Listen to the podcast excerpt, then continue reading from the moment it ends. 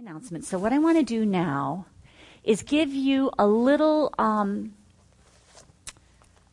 a little uh, preview of what we're going to be talking about tonight. Review, preview, I should say, because this is a two-part teaching. I started last week talking about being redeemed. That's the title of the message: is redeemed. And I made a statement last week that I'm going to repeat again this week because it's really, I think, it, this is in my heart, so I just want to share it again. And that is that our understanding, the, and I'm not talking head understanding, but our heart understanding of the redemption of Jesus, the way that we understand, the way that we know what Jesus did for us, the depth of, of our knowing, will determine the, the abundance of life that we live. Knowing what Jesus did, knowing how we are redeemed, will greatly impact how we live abundance of life, how we receive in every area. And in this, this environment, we're talking about healing. So knowing the full redemption of Jesus, I believe, is very closely connected with receiving what Jesus has paid for, including healing. So what I want to do first, before we get going, is I want to re, um, review this definition of redemption of being redeemed. And as I was looking at it again this week, I, I, I see that it's two big components. The, the fullness of being redeemed has two big components. And the first is the word ransom. When you look at the definition of redeemed, the first part of it is we are ransomed by Jesus' blood. And when a ransom is paid, when a ransom is paid, that means that a price has been paid to recover somebody out of the dominion or out of the authority or out of the power of someone else. And because of that ransom that's paid, you're now free. Jesus did that for us with his blood. He paid for our freedom. He ransomed us. And because of the price that was paid, he purchased us. He bought us out of the dominion of the enemy. And we were transferred out of the dominion of the enemy and into the kingdom of the Son of his love. We were ransomed with his blood. So that's the first part of the definition. And the second part of the definition is liberated or freed or delivered. We're delivered from bondage. Sometimes we unknowingly hold ourselves in bondage. Talked about that last week. We talked about the truth that we have been redeemed from the power of sin and the bondage that sinfulness and the old sin nature could hold us in. But sometimes, even though we've been redeemed and we don't know it, we still hold ourselves in bondage when we're free. The Bible says those who know Jesus, those who are in Christ Jesus, are unquestionably free. Unquestionably. We are free indeed. But if we don't know we're free, then we can still hold ourselves in bondage and give the enemy uh, power that he doesn't have unless we give it to him. Another area where we often hold ourselves in bondage, and I talked about this last week, is we hold ourselves in bondage to condemnation and unworthiness. We aren't unworthy. We aren't condemned. As daughters and sons, we have been set free from condemnation. We're no longer under condemnation. We're under a new judicial ruling called justification, called righteousness. That's who we are. That's our state of being. But if we don't know the fullness of our redemption, we can be held into bondage. The word um, redeemed, the word redeemed means we've been delivered from bondage. We've also been delivered from guilt and punishment because Jesus took our punishment. Jesus took the judgment that we owed. Jesus took our guilt, He took our sin, and we've been redeemed. No guilt, no punishment if we're sons and daughters. We've also been redeemed from the possession of another.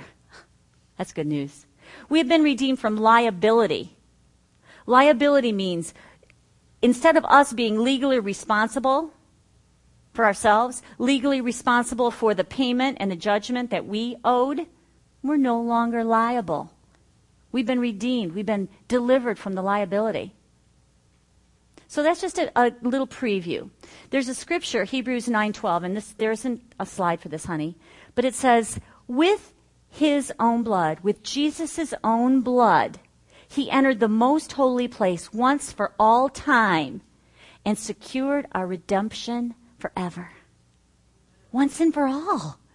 He entered the holy place and he secured our redemption forever.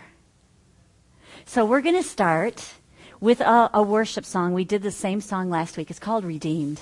I just want to just lift up our voices and sing to the Lord and praise Him because we are redeemed. And as we're singing this and as we're praising God and thanking Him for our redemption, what I love about this song is it shows us biblically through the, the words in the song what we're redeemed of. So we're just going to kind of get our focus on being redeemed, and then I'm going to go and do part two of the teaching. Yeah. So you know, whenever that song begins at the very beginning, and it talks about the struggle, and it talks about the unworthiness, and it talks about all the yuck. Oh, I don't want to be stuck in that place, and I don't want you stuck in that place. That's why this message is so powerful. That's not who we are. We've been redeemed. We don't need to pay a price that's already been paid. Remember the Hebrew scripture? It says, with his own blood. He entered the most holy place once for all time, and he secured our redemption forever. Amen. That's good news. So, what I'm going to be sharing today are several more areas from which we have been redeemed. Last week I taught primarily about the part of us that the Bible calls our spirit.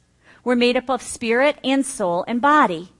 When we accept the sacrifice of Jesus, we become completely redeemed once and for all in our spirit.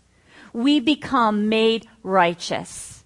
Our spirit is sealed and we are as he is. We are as righteous as Jesus. Not because of us, but because of the blood of Jesus that has completely removed the barrier of sin. But as Andrew Wommack says, he says, we're one third saved. I don't know if I really like the way he says that, but I'm going to I'm going to explain it. The spirit part of us is completely is completely redeemed and sealed. Our soul, I'm sorry, yes, our soul, which is our mind, our will, and our emotions, and our physical bodies, Jesus has already also provided for redemption, but we need to come into agreement with the price that's already been paid. So, what I'm going to share today are pieces of redemption that have to do with the soul and the body.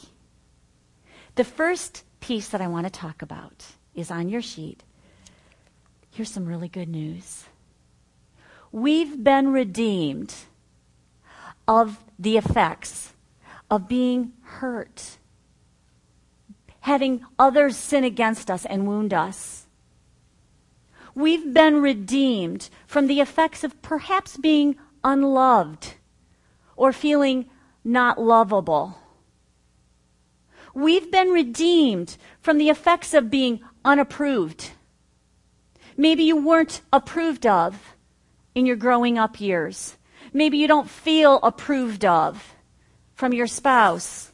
Maybe people look upon you and speak negative words and you don't feel good enough for some reason because of the life circumstances and the stuff that's happened in your life. We've been redeemed from the effects of that. I'm going to give you scripture to back this up in just a second. We've been redeemed from not feeling accepted. Maybe you've been a person who doesn't feel like you're part of a group. Maybe you feel like you've been rejected through whatever circumstances maybe through a divorce situation or some other situation in life you feel rejected. I'm telling you from the Word of God that you've been redeemed from the effects of it. I'm going to give you biblical evidence in just one minute. Maybe you feel abandoned. Maybe you've been abandoned in the world. But Jesus, when he shed his blood, he didn't just shed it to redeem us from sin and to give us eternal life after we die. He also shed his blood so that we could live a full and an abundance of life And if you're living unloved, wounded, unapproved, unaccepted, rejected, or abandoned, that's not an abundant life. 2 Corinthians 5:17 says, "Therefore, if anyone is in Christ, he's a new creation. Old things have passed away, and behold, all things have become new." Old things. When we just sang the song, I'm redeemed, we were singing that old things have passed away. Now, you may still be in the midst of living the situation. That does not mean that you're not redeemed from the effects of the woundedness. Here's another scripture. Philippians 3:13. Paul is speaking and he says, "I focus on this one thing. Forgetting the past and looking forward to what lies ahead. I believe this is this is a, a um, in my own heart. This is a teaching that is growing more and more real in my heart. That we've also been redeemed from the effects of woundedness, not just of sickness. Let me put it this way. I was healed 15 years ago of cancer. That's a physical disease. I was healed, completely restored. This is 15 years later. I don't have residual cancer living in me. It's gone. It's 100% gone. The same thing is true for something that may have happened that wounded me in my soul 15 years ago. Just because I was wounded 15 years ago or 20 years ago or when I was a little girl doesn't mean that the effects of that wound are in me anymore because I've been redeemed. Jesus paid the price. Isaiah 61 verse 1, 2 and 3 are prophetic words about Jesus coming to heal the brokenhearted and to set captives free, to set prisoners free. He didn't just come for physical healing, He also came for healing of the soul. We've been redeemed. And just like I teach week after week after week that healing is past tense, healing of the body is past tense. Jesus took those stripes on his back once. He purchased our healing once. And our part is to believe and receive what he already did. Our part is to simply believe in the finished work. Same thing is true with redemption of woundedness, abandonment, rejection, and all that stuff. We've been redeemed. We may not see the manifestation in our life yet. But one of the reasons we may not see it is because we don't know the fullness of the truth of redemption. Let me say this again. I've already said it at least once today. Our heart knowledge of redemption has a huge impact on what we receive from God. Because in order to have faith in the finished work of God, we need to know the finished work of God. We need to know what it is that we've been redeemed of. Okay. When we receive our salvation, we become sons and daughters of God. That good news? And sonship has its benefits. Daughtership has its benefits. In Romans 8, verses 15 through 17, and this is the Passion Translation, listen to this. And you did not receive the spirit of religious duty, leading you back into the fear of never being good enough. Hmm, that sounds like woundedness.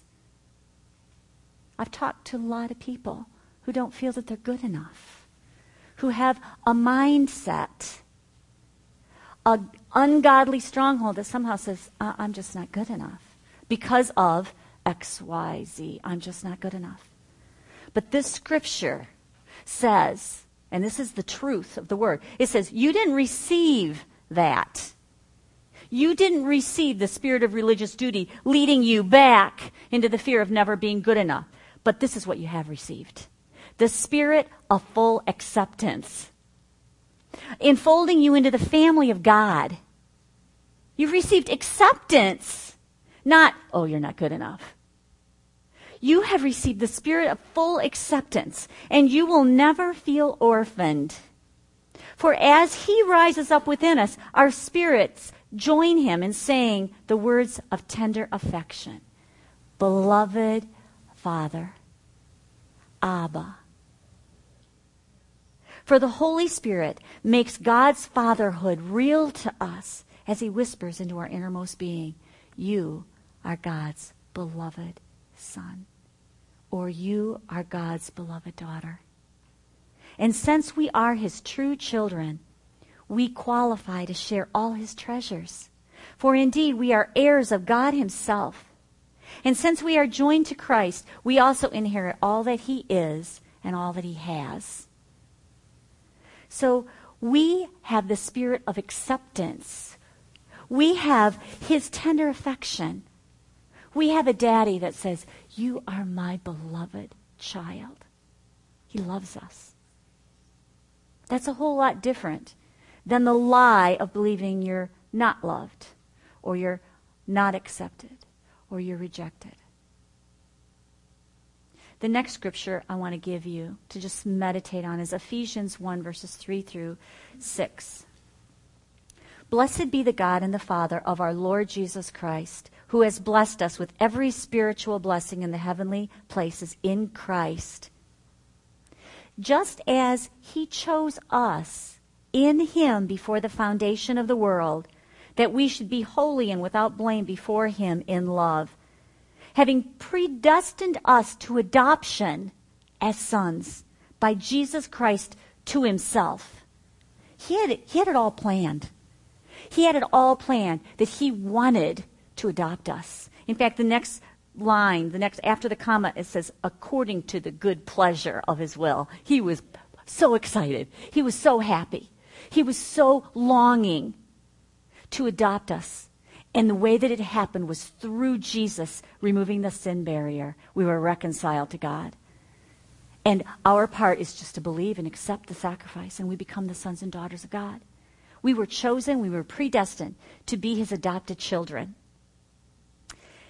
To the praise of the glory of his grace, by which he made us the accepted of the beloved. He made us the accepted in the beloved. He, he made us to be accepted in the beloved, in Jesus. That word accepted is only used twice in the New Testament. The other time that it's used is in Luke 128 when the angel, angel Gabriel appears to Mary and says, Greetings, favored one the Lord is with you. The word favored one is the same Greek word as the word accepted in the beloved. Now, please don't in any way take what I'm going to say next as um, something that's um, not, not, I'm not reverencing the mother of God because I am. But I grew up in, a, in the Catholic Church looking up to Mary as such a very favored woman, chosen to be the mother of the Messiah.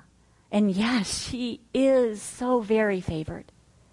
But guys, the same word is used for me and you. The same word. The same word. The one that means the word favored one that Gabriel said to Mary is the same word when God calls us the accepted, his accepted in the beloved. It's the same word. We're accepted. We're loved. We are his beloved. He chose us. That's a big deal. So I'm not teaching tonight on woundedness, but I just want to just wrap that all up right now and give it to you as a, as a present to take home and to just chew on, meditate on. That woundedness, we don't have to carry it. We don't have to go back there and try to fix it. Because as the redeemed daughters and sons of God, Jesus already completed the work.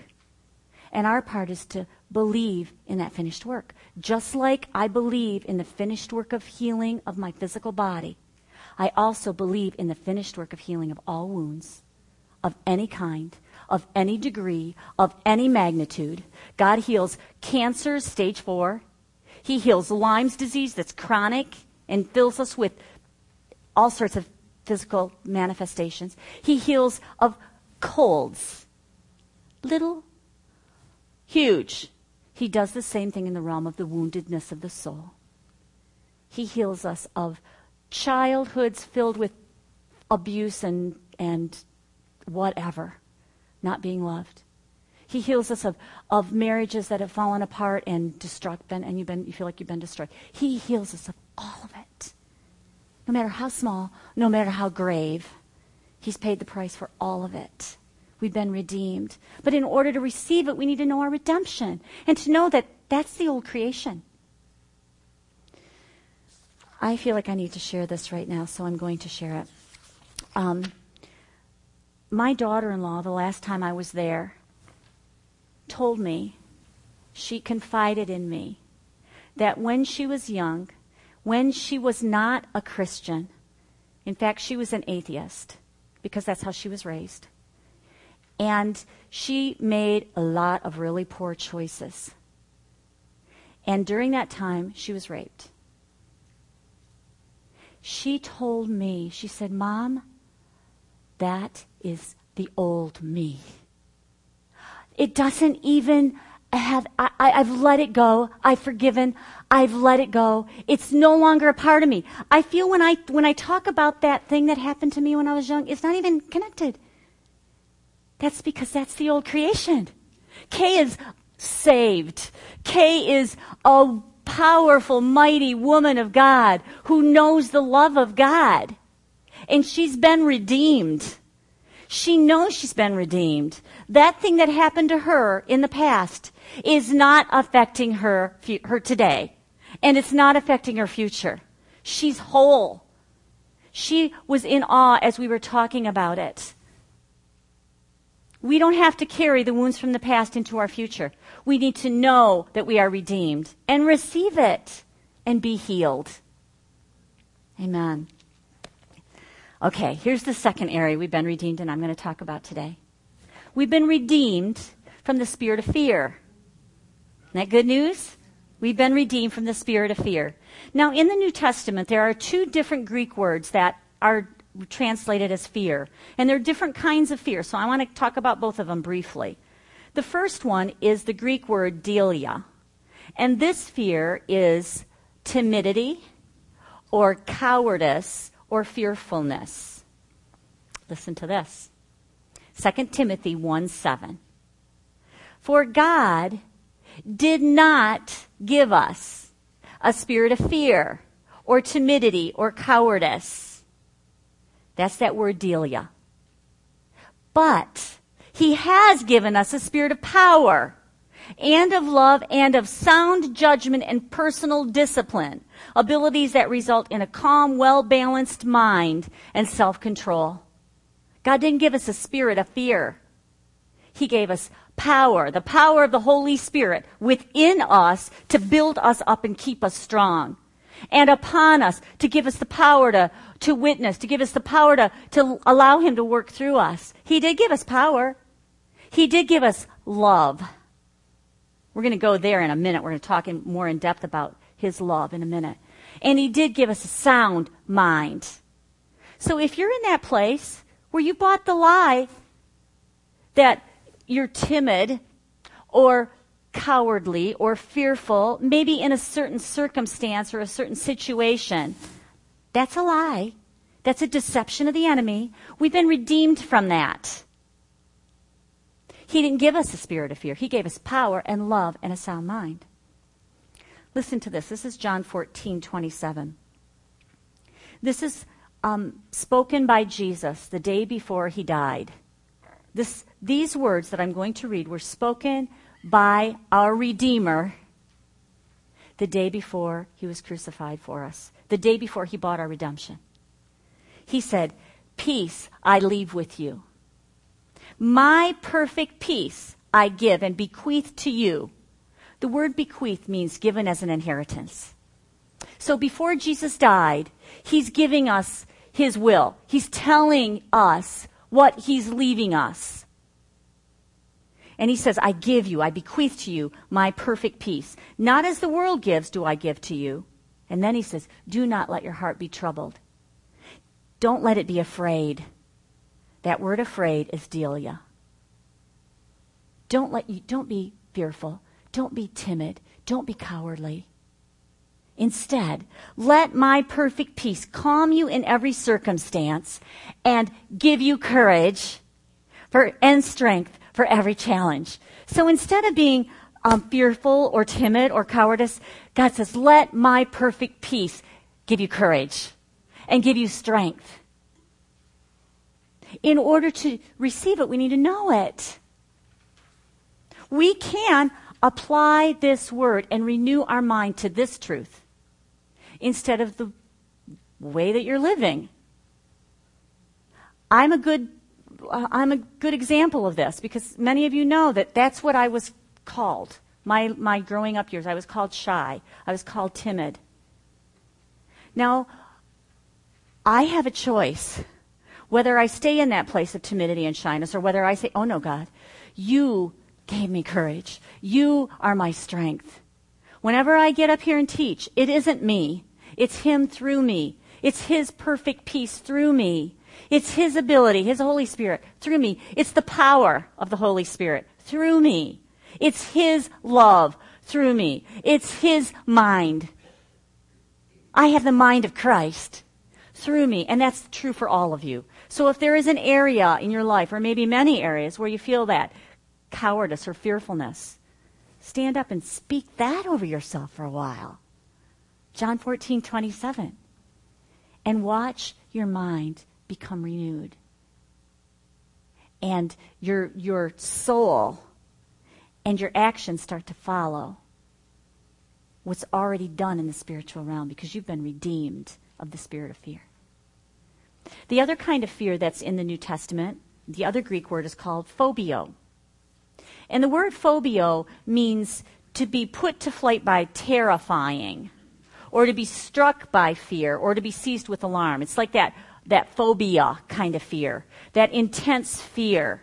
It may be manifested in people with panic attacks or anxiety attacks or extreme terror. Think about your, um, your, your experiences. Maybe there's something in your life that, that puts that phobia, kind of terror in you. Or maybe you've experienced terror or panic attacks. Listen to 1 John 4:18. It says, "There's no fear, and that's the word phobia.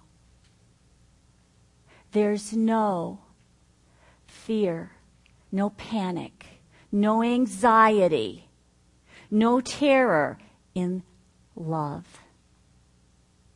But perfect love, and that's the perfect love of God, God's perfect love and his perfect love in us that casts out fear. Because fear involves torment. But he who fears has not been made perfect in love. So, in those places where we fear, we don't know the love of God. And we need to grow in confidence in God's love for us in those very places. As I was preparing this, I was thinking back to, I don't even know, maybe 10 years ago, 12 years ago. Um, as you know, if you're my Facebook friends, Kent and I ride motorcycle together. And many times when I say that, people go, be careful. You know, I, I get that response a lot. Well, when Kent first wanted to get the, the first motorcycle, um, I said no. Absolutely said no. I love you. I don't want you to get killed on a motorcycle. And I said, no. No questions asked, just no.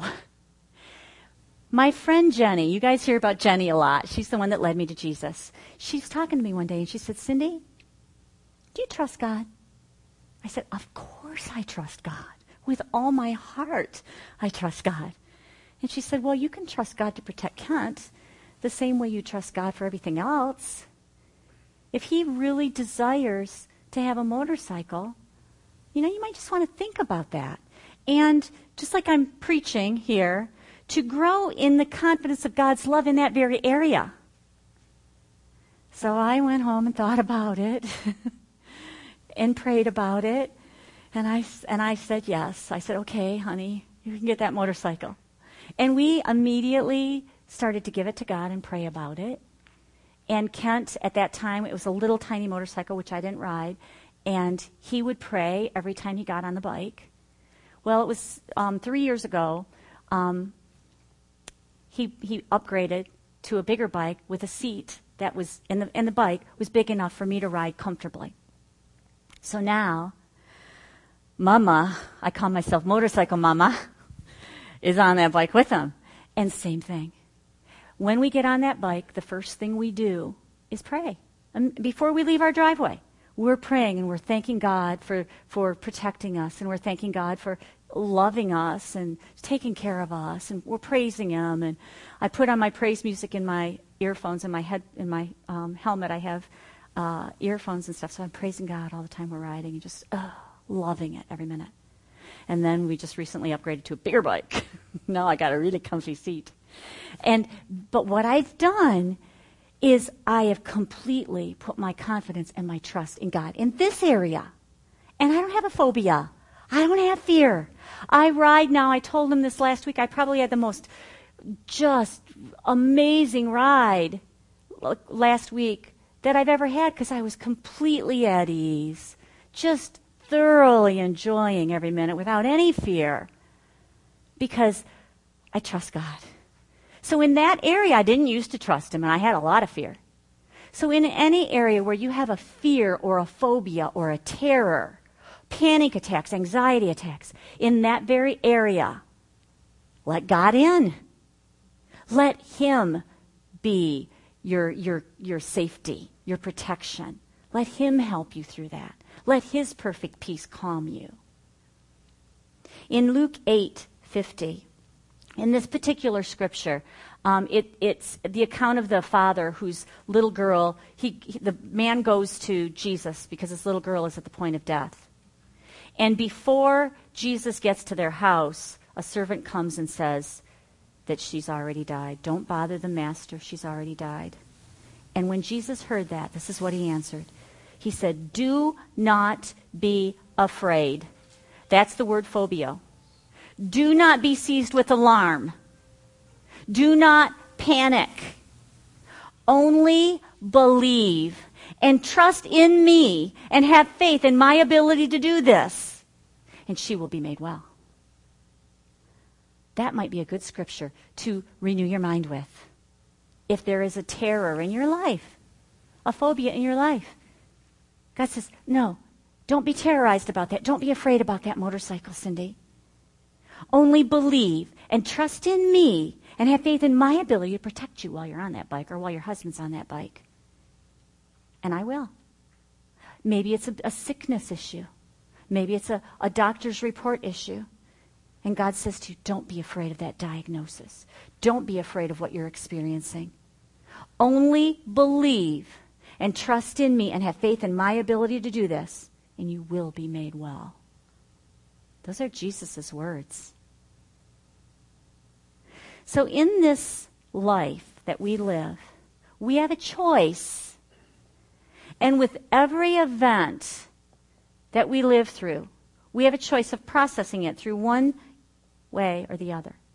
We can either process it through positive, faith based emotions of power and love and soundness of mind and peace, or we can process it through negative fear based emotions, the spirit of fear. We've been redeemed. I choose power, love, and a sound mind. Amen. So there's this new teacher I've been listening to, and he was talking about this change of mindset, and it really has impacted me. And this is what he says. In, and in my life, when fear has attacked me, one of the first things I do is fight fear. In my past, when I have felt fear rise up, one of the first things that I've done is implement strategies to overcome the fear. But this teacher says, try this. Instead of fighting fear, allow fear to provoke you to faith. Instead of fighting fear, instead of putting your focus on the fear and fighting it, say, okay, fear, guess what you just did? You propelled me to God.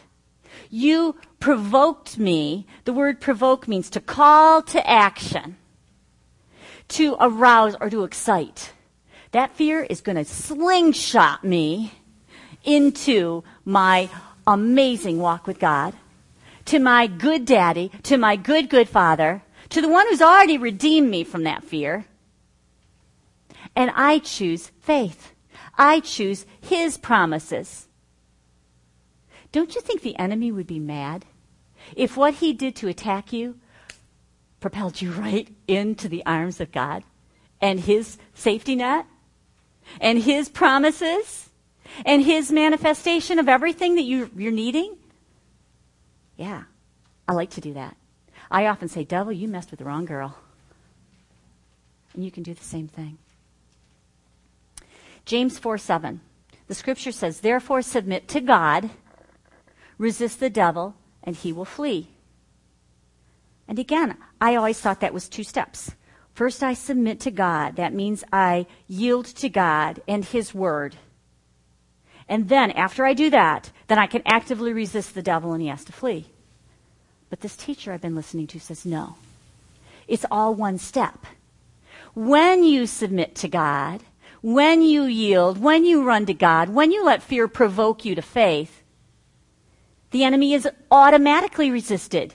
You don't need to do anything because you're you can't have faith and fear at the same time. So when you are in that position of the promises of God, praising him, thanking him for what's already done in the spiritual realm, the enemy just has to turn his tail and run because he has no place there. So it's all one. When we submit to God, we do resist the devil and he flees. Different mindset. I'm going to say it again. Our knowing of the fullness of our redemption has a great impact on what we receive in the abundance of life that we live. The next area I want to talk about is trauma. We've been redeemed from the effects of trauma. What I want to do is I want to give you a little picture of the worldview of trauma. And I'm going to tell you right now, it's a lie. I'm going to say right now, it is a deception of the enemy. Now, when you, he- think of the word deception, the thing about a deception is that it's very subtle. That's very, that's why it's called a deception. And it doesn't look like a deception, it looks very, very real. It feels very, very real. But it isn't. So here's the worldview of trauma, the definition. Trauma is the Greek word for wound. Although the Greeks used the term only for physical injuries, nowadays trauma is just as likely to refer to emotional wounds. I want you to notice as I read this that this thing called trauma has snowballed. The devil's done it. So, first of all, trauma just meant a wound, a physical wound. Now it also means emotional wounds we now know that a traumatic event can leave psychological symptoms long after the physical injuries have healed. So now there's physical wounds, emotional wounds, and psychological symptoms long after the trauma. The psychological reaction to emotional trauma now has an established name, post traumatic stress disorder. Now there's a diagnosis that goes with it or PTSD. It usually occurs after an extremely stressful event, such as a wartime combat, a natural disaster, or sexual or physical abuse. Its symptoms include depression, anxiety, flashbacks, and recurring nightmares. So now it's not just the trauma or the traumatic event, it's a life of residual effects. Now, please, please know that I'm not taking anything lightly. I don't take grave disease lightly. But I know that my God's so big and that He finished the work. And what I'm saying is He did the same thing with trauma and with any residual effects of trauma. Now, there are two, uh, I don't want to go too much into trauma, but there are two levels. There's intentional trauma, maybe a, an assault or a terrorist attack or something like that. And there's unintentional trauma, like natural disasters or an accident, car accident, things like that. But we've been redeemed. That's the bottom line. We've been redeemed. It doesn't matter whether it was intentional or unintentional. We've been redeemed from the shock waves, from the after, you know, earthquake things, whatever you call those. We've been redeemed. We don't have to live it. Listen to this. Listen to this scripture. The truth is that Jesus exchanged your trauma or torment for his. For his comfort and peace and security. So he took trauma and gave us peace. He took torture. He took all of the, the, the terrible torment and he gave us peace and comfort and soundness of mind. The scripture evidence that I want to give you is Isaiah 53, verse 5. Very common scripture. I use it all the time for physical healing. But do you remember back when I, the, just a minute ago, when I read you the definition of trauma, and it said that the Greek word for wound is trauma. In Isaiah 53, with the NIV version, it says, The punishment that brought us peace was upon him, and by his wounds were healed. Wounds, the Greek word for wounds, is trauma. By his trauma, we're healed. We know that he was tortured. We know that he went through torment for us. We know that he went through trauma. And he did it so that we don't have to. He did it so that we can live in that peace and that security that he wants us to live in paid a great big price for it. So if you're living with all of that stuff thinking that it's natural, well, we have a choice to say no. Again, the enemy only has the power that we give him. So if we take a stand and say no to it, we can use that authority and power, I believe, and we can break off the after effects of trauma. I've got two more scriptures I want to read to you. Here's the first one Psalm 34 19. Many are the afflictions of the righteous, but the Lord delivers him out of them all. That's a good promise. In John 16:33, Jesus says, "I have told you these things so that in me you may have perfect peace and confidence. In the world you have tribulations and trials and distress and frustration and trauma. But be of good cheer. Take courage. Be confident and certain and undaunted, for I have overcome the world. I have deprived the world of its power to harm you and have conquered it for you. Isn't that a good promise? He's conquered it for us. He's deprived it of its power. We don't have to allow trauma to have power over us because Jesus deprived it of its power. This reminds me of a woman I prayed for, a grandma whose grandson had experienced a trauma. Her grandson had witnessed his dad, this grandma's son, get in a really um, bad accident when he was working on a car. The car, he was under the car, and the jack collapsed and it fell on his dad. And his dad was under the car being literally crushed. And his son, his little boy, is the one that was that saw it and called 911 and waited for the um, EMS people. Now his dad's fine. But the little boy was experiencing PTSD. He was having nightmares, a lot of them. And I talked to that grandma. She came to me to get prayer for her grandson. And I told her what I'm telling you. And we took authority over it. And we said, No, devil. No.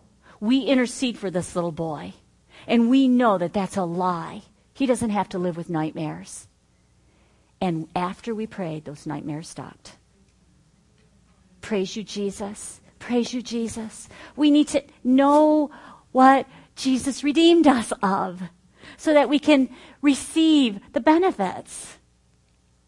We do not need to allow our past to define our future. Hebrews 13, verses 5 and 6 say, For he, God Himself, has said, I will not in any way fail you, nor give you up, nor leave you without support.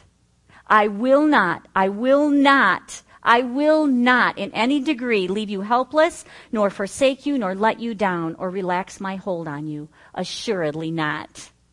So we take comfort and are encouraged and confidently and boldly say, The Lord is my helper. I will not be seized with alarm. I will not fear or dread or be terrified. What can man do to me? We don't need to buy the, the thing about terror or panic or, or uh, PTSD. Jesus says no. He says, Baby girl, son, I will not. I will not. I will not leave you or forsake you. I will not relax my hold on you. Assuredly not. Oh, I love that scripture. That's the amplified translation. And it just it just shows you the the ongoing depth of God's care for us. That's how God cares about us. He's never going to let go not even an ounce He's not going to let you go and say, okay, I'm backing off now, daughter. I want to see how you do it on your own. I'm just turning my back. Just go. No. He's always there. Always. Always with us. The next piece I want to talk about in brief, very brief, is that we have been redeemed from all of the effects of the curse. Well, that's a big one. But that's what the Bible says. Everything that was lost in the fall of man, all of the curses, all of the stuff, when it talks about the blessings and the curses in Leviticus, there's a whole bunch of them. We have been redeemed of all of it. Listen to this scripture, Galatians 3:13, and this is from the Message Bible. Christ redeemed us from that self defeating, cursed life. Okay, before I go any further, just think about that for a minute. We're talking about yuck. We're talking about residue. We're talking about living a life. I don't know how old you are, but I'm 59. So I've lived 59 years, and I've probably got lots of residue of stuff, whatever that might be. And you probably do too. But this is what Christ redeemed us from. He redeemed us from that self defeating, cursed life by absorbing it completely into himself.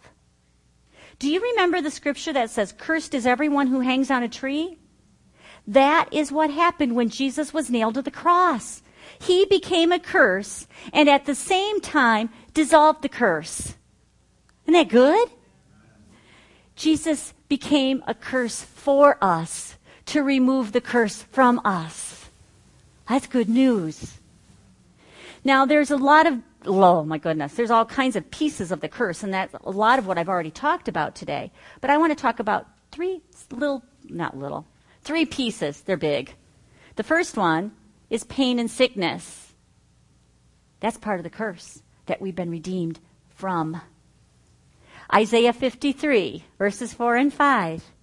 Surely he, Jesus, has borne our griefs. The word griefs means sickness or disease. And he's carried our sorrows. The word sorrows means pains, emotional or physical pain. So right there it says, surely he has borne our sickness and disease, and he's carried our emotional and physical pain. Yet we esteemed him stricken, smitten by God, and afflicted. But he was wounded for our transgressions. He was bruised for our iniquities. The chastisement, the ransom for our peace, for our wholeness, nothing missing and nothing broken, was upon him. and by his stripes or by his wounds were healed. We've been redeemed from sickness, from disease, from pain. In my God Says Yes, We Say Amen Bible study, which I teach twice a year, session one goes into depth on this scripture and several others that biblically show, that biblically give us evidence that Jesus redeemed us from pain and from sickness and from disease. We've been redeemed from all aspects of the curse. We've been redeemed from emotional and mental pain and illness. Session 9 in my Bible study talks about woundedness of the soul and how we've been redeemed from mental and emotional and relational pain or brokenness. Isaiah 61, verse 1 The Spirit of the Lord God is upon me because the Lord has anointed and commissioned me to bring good news to the humble and afflicted. He has sent me to bind up the wounds of the brokenhearted. He has sent me to proclaim release from confinement and condemnation to the physical and spiritual captives and freedom to prisoners. That's a prophetic word about Jesus. He came to redeem us from emotional, mental anguish or wounds. We've been redeemed. We just need to know it and believe God for it. And we've also been redeemed from generational curses. As a child of God, we've been redeemed from all the curses of the old covenant. But if we don't know the fullness of our redemption, we can be deceived out of it. We have been redeemed from every aspect of the curse through Jesus, and we're called to use our authority and power to exercise that defeat. So, generational curses. Maybe there's heart disease that runs in the family lines. Maybe there's cancer that runs in the family lines. Maybe there's addictions. Maybe there's broken marriages. Maybe there's abuse. And you see the cycle continuing. We've been redeemed from generational curses, but we need to know it and then exercise our power and authority over it. In that Isaiah scripture, it's a prophetic word about Jesus, and it says that he is anointed and commissioned. So are we. We have been commissioned. We have been anointed by the Holy Spirit. We have been called into commission with Jesus. Jesus' mission was defeat, to defeat the works of the enemy. That's why he was manifest. There's a scripture I'm going to share in just a second that says that we come into mission with him. So what do we do when those things are in the family lines? We tell it to go. We say, oh no, that may have been in my mother's bloodline. That may have been in my father's bloodline. But the old me's dead. And the new me has the DNA of God. That generational curse is not mine. I've been redeemed from the curse. Jesus became a curse for me to remove the curse from me. That's not mine. So devil, take that thing and leave. We can use our authority and our power to break that stuff off. Because remember, the enemy only has the power that we give him. I've heard people receive that lie and say, I'm probably going to have this because my dad had this. I've heard so many people say that because they don't know better. The knowledge, the, the heart knowledge of the redemption, the fullness of redemption, has a huge impact on the abundance of life that you live and on what you receive from the promises of God. Luke 10:19 says, "Listen carefully. I have given you authority that you now possess to tread on serpents and scorpions, and the ability to exercise authority over all the power of the enemy, Satan, and nothing will in any way harm you. Yeah. You don't have to have a, a, a war. You just use your mouth. You just use your words. The enemy has to listen because you have authority. He doesn't, he's not in dominion over you anymore. You're in dominion over him. And the last thing I want to touch on is exactly that. We have authority. We have been redeemed from all the power of the demonic forces. Colossians 2:15 Then Jesus made a public spectacle of all the powers and principalities of darkness, stripping away from them every weapon and all their spiritual authority and power to accuse us. Picture the enemy, right? I'm just I've got this picture in my mind of a naked enemy with no weapons, no protection, just right there, out there in the open, with no way other than deception to get us under his control. And by the power of the cross, Jesus led them away. The powers and principalities of darkness, he led them away as prisoners in a triumphal procession. He was not their prisoner, they were his. Jesus did that. He defeated the enemy. He's a defeated foe. He's disarmed. 1 John 3b For this purpose the Son of God was manifested, that he might destroy the works of the devil. Amen. So everything changed at the cross. Since the death and resurrection of Jesus, and forevermore, Satan and every demon and every curse is in a state of utter defeat. That defeat is to be enforced on earth as it is in heaven. That's our part.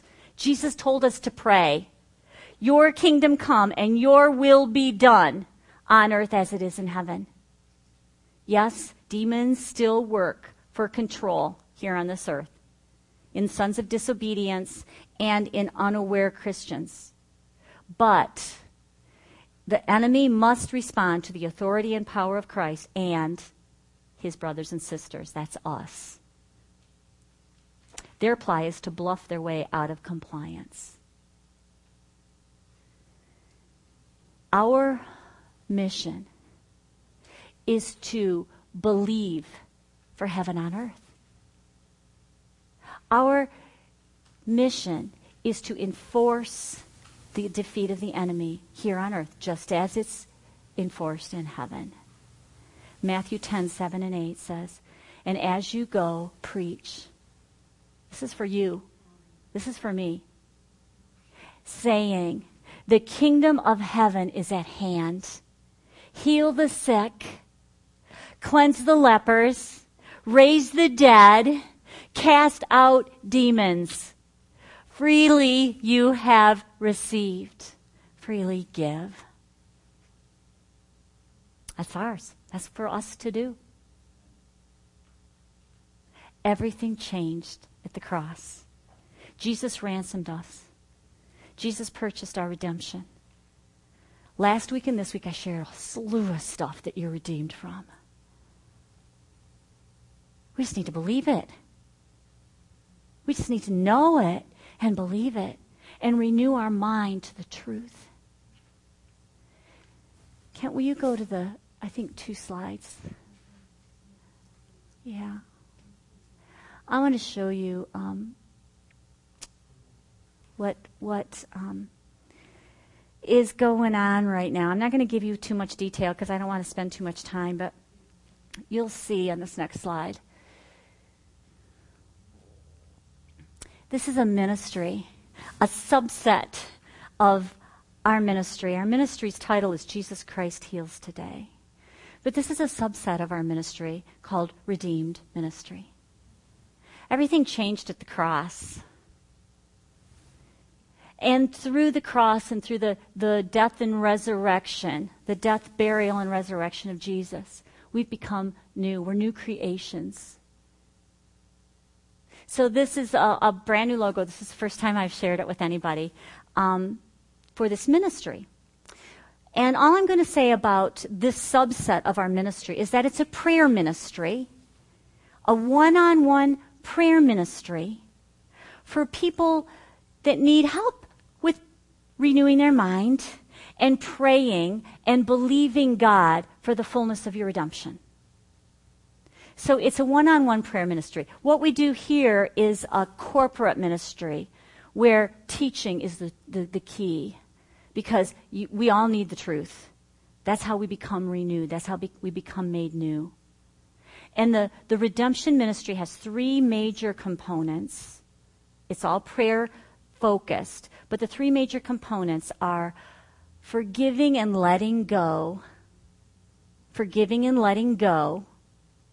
The second piece is um, allowing truth to replace any lies that you may have been believing. And then meditating on the truth so that your mind is renewed to the truth instead of the lies that you may have been carrying like shackles around your feet. And then the third part of the ministry is using your authority and power and saying no. And, and this ministry is just a, a prayer ministry to help you to pray through those kinds of situations in your life, to, to move you into that place of living as the redeemed, because you are redeemed. So, God, just like I just spoke that, that scripture where God says, Go and preach, pray, heal the sick, cleanse the lepers, raise the dead, cast out demons. Freely you have received, freely you give. That's just what we're doing in this ministry. So if you're interested and you want to talk more about it, you can call me. Probably the best thing to do. My numbers out there, our cards out there. Or if you get a chance to catch me, you know, before or after meeting, I'd be happy to talk to you then too. But I just wanted to just put that little. I've never shared this with anybody. This is the first time I've shared it publicly. I have one on one, but I've not shared it publicly before. But I felt that I needed to share it. So, what we're going to do now, we've talked about, we've, we've looked at redemption, we've, we've looked at a lot of scripture. What I want to do now is praise the Redeemer. I want to praise Jesus together. So let's